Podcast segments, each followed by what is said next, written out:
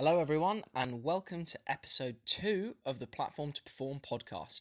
This podcast is for coaches, athletes, and anyone looking to perform at their highest level.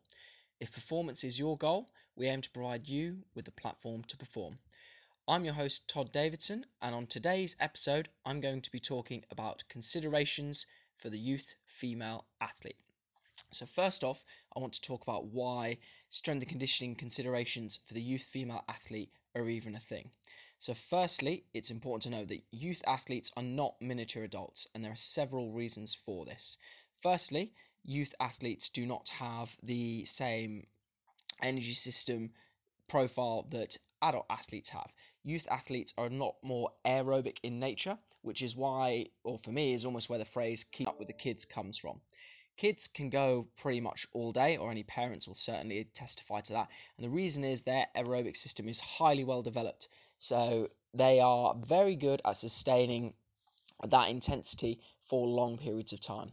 Where they struggle, however, is when it comes to uh, short intervals or explosive bursts. So that's one reason why youth athletes are different. Specifically, in relation to youth female athletes, Girls tend to have wider hips than boys simply because of their childbearing capabilities. What this means is they are at greater risk of knee injuries such as anterior cruciate, cruciate ligament um, tears simply because they have something called a greater Q angle. The Q angle is the angle between your uh, it's the line of pull drawn from your anterior superior iliac spine, or in layman's terms, the front part of, of the front bony part of your pelvis at the front of your body. And the Q angle goes from this ASIS to the patellar tendon, or for simplicity's sake, the kneecap. The larger this angle is, the greater the chance of there being a lateral or a sideways pull on the patella. This means that the kneecap can be pulled sideways more easily, and this may, may predispose youth female athletes to a greater risk of knee injuries. Due to this increased Q angle, uh, female athletes going through puberty tend to adopt more quad dominant landing strategies. What I mean by this is the hips don't really bend that much, whereas the knees uh, uh, shot forward. There's nothing wrong with the knees being over the toes, but if the hips don't move back in order to help accommodate this, this is where we're putting greater stress on this structure. So, first things first, female athletes who may be at greater risk of ACL injuries than their male counterparts need to be taught how to land well. And they may well find that, or you may well find that they need to spend longer in a landing mechanics phase of a jumping or plyometric program um, compared to their male or prepubertal counterparts. The the need for girls to perform structured strength and conditioning or neuromuscular training, in my opinion, is more so or needs to happen more so for girls rather than boys. And this is because girls typically enter their growth spurt at an earlier age than boys. What this means is that movement mechanics or their ability to coordinate their own where their limbs are in time and space is going to be affected a lot sooner than boys, so therefore they need this base level of movement skill, in my opinion, to be developed sooner than boys. Interesting paper from uh, Greg Myers coming out of the Cincinnati Hospital found that as girls uh, tend to go through puberty, the quadriceps strength tends to increase and the hamstring strength doesn't really go with this. So, what this feeds into again is a quad dominance, which again can affect uh, la- landing mechanics, sorry, and again can put greater st- stress on the knee.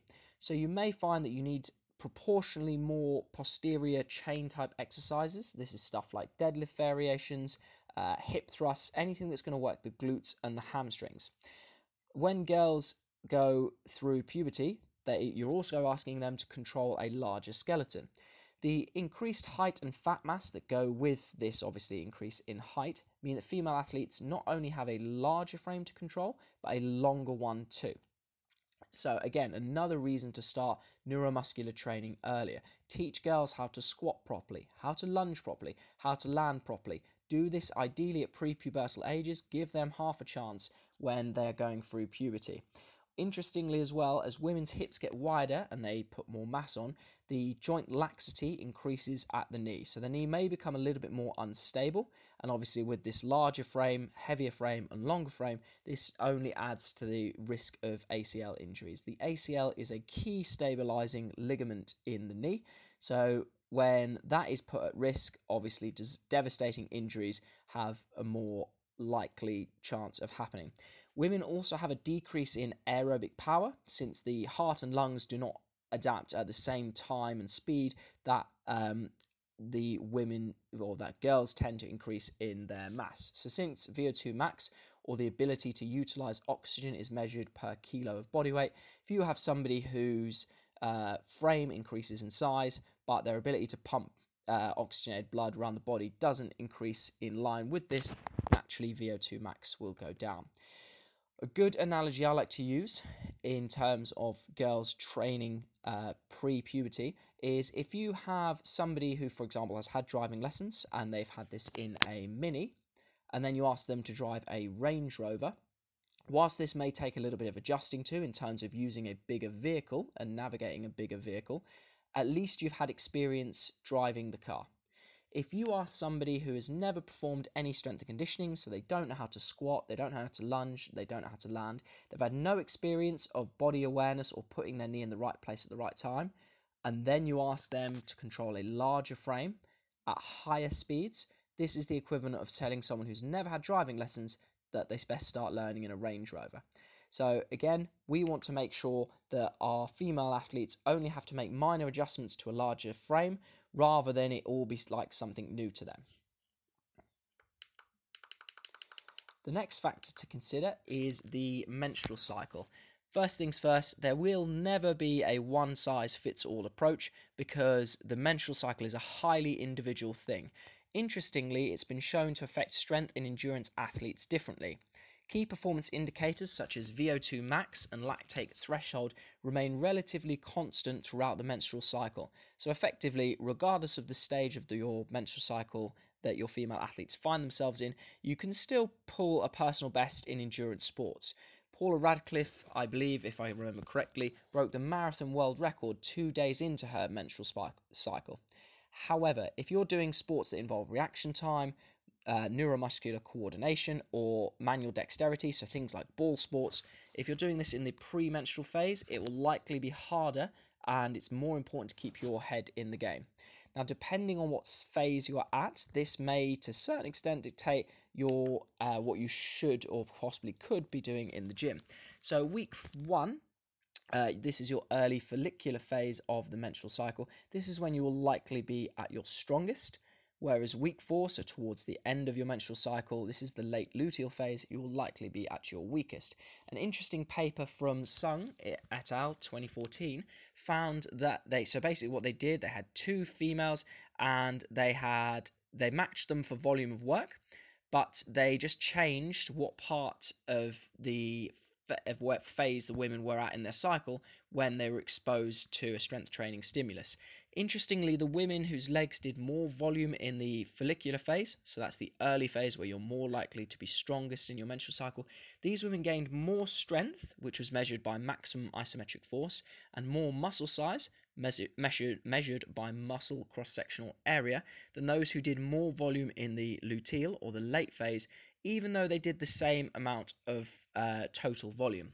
Now, I'm not saying that tomorrow you need to go and find out where your female athletes are at in their menstrual cycle and start changing your program based on this. But I am saying it's worth taking into consideration. It's also worth uh, it's also worth considering how much or how uh, effective your relationships are with your female athletes. If you're a male coach working with female athletes, then broaching this situation might be somewhat difficult. However, it's worth normalizing it to this extent where it's no different to, for example, if you're having a heavy session after a poor night's sleep or a poor recovery, and in my opinion, it should be made. It should be a conversation that you feel comfortable having. Now, you might not be at that stage yet. That's obviously perfectly fine, but again, worth keeping it worth something worth keeping in mind. Interestingly, one of my favorite or my most interesting observations about my experience with male and youth athletes is that male and female drivers are different. Now, I'm not saying that this is the same for all male or female athletes. All I'm simply saying is there tends to be a difference. So, female athletes may gain confidence from seeing their competitors make mistakes, and female athletes have a host of things that negate their confidence that doesn't typically exist in male athletes. When I went to a workshop hosted by a psychologist from the English Institute of Sport, she profiled women who were in the top three in the world for their sport. And some of the quotes that the women were coming out with was for me as a male coach almost shocking. So in elite level sport obviously strength and power tend to be quite important. However there was women who or female athletes should i say who were worried about what their competitors looked like and the fact that they felt like their female competitors simply looked better than them and they lost confidence as a result of this now again i'm not saying as a male coach you need to start praising uh, your fe- the way your female athletes look. But again, worth considering that how an athlete looks will affect how they feel, and how they feel might affect how they play. Other male female differences that exist are that the fiber type composition is typically different between women and men. There's a reason why the world record in the women's 100 meters is uh, very close to the male under 16 100 meter world record. Men tend to be able to innervate more muscle fibers than women, again, mainly because they tend to have more muscle fibers in the first place. And again, whilst this is a generalization, women tend to be more slower twitch dominant than men. Slower twitch fibers have properties that are better suited for endurance type activities due to their characteristics and properties that help with oxygen delivery. Since women tend to be more slower twitch dominant, they may not be able to stress their muscle fibers and their nervous system the way a more explosive athlete might be. With this in mind, they may well recover more quickly between sets, and in the same time period, may find they can actually get more work done than their male counterparts. And with this in mind, they may be able to tolerate a greater frequency of work or even a greater volume. So, to summarize, the coaching implications for me when it comes to dealing with youth female athletes is that relationships are even more critical. Obviously, for a female athlete to feel um, close enough or like she trusts her male coach enough to talk about the menstrual cycle for me is a really big deal. I would also say that by and large, female athletes tend to be more concerned with what's best for the group.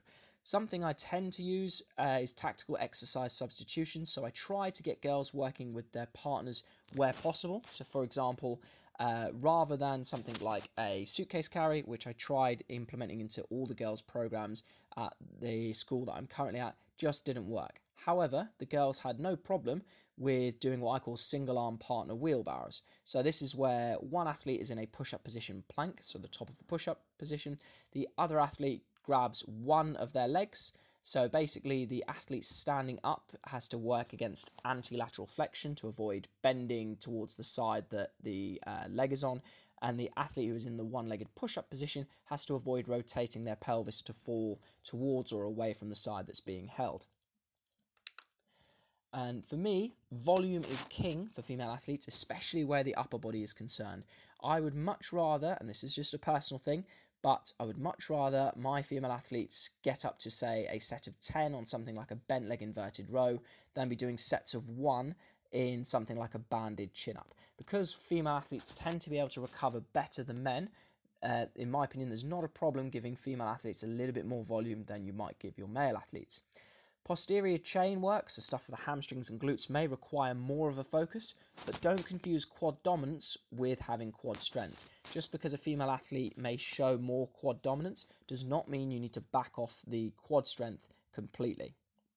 And landings, you may have to find yourself spending significantly more time on landings, especially when it comes to single leg training, than what you might do for male athletes. Again, for the reasons of the larger Q angle and female athletes perhaps finding it harder to control the positioning of their knees. And finally, I would start neuromuscular training earlier. So, any training that is focusing on body awareness and where the body is in time and space, and using the right muscles in order to do this earlier than boys, simply because the growth spurt starts earlier. So, you've got to get that work in much sooner than what you would perhaps need to do with uh, male athletes.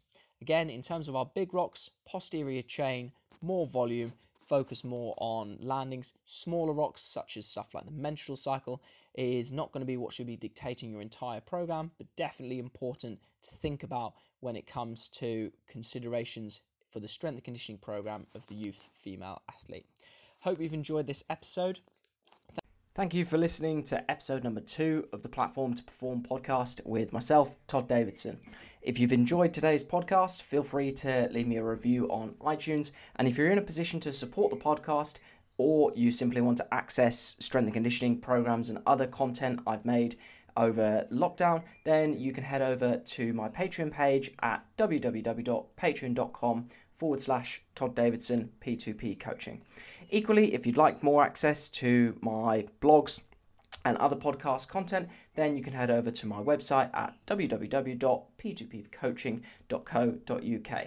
I'm excited to announce the guest for next week, which is going to be none other than Rio Paralympic gold medalist Will Bayley. I'll catch you again in the next episode.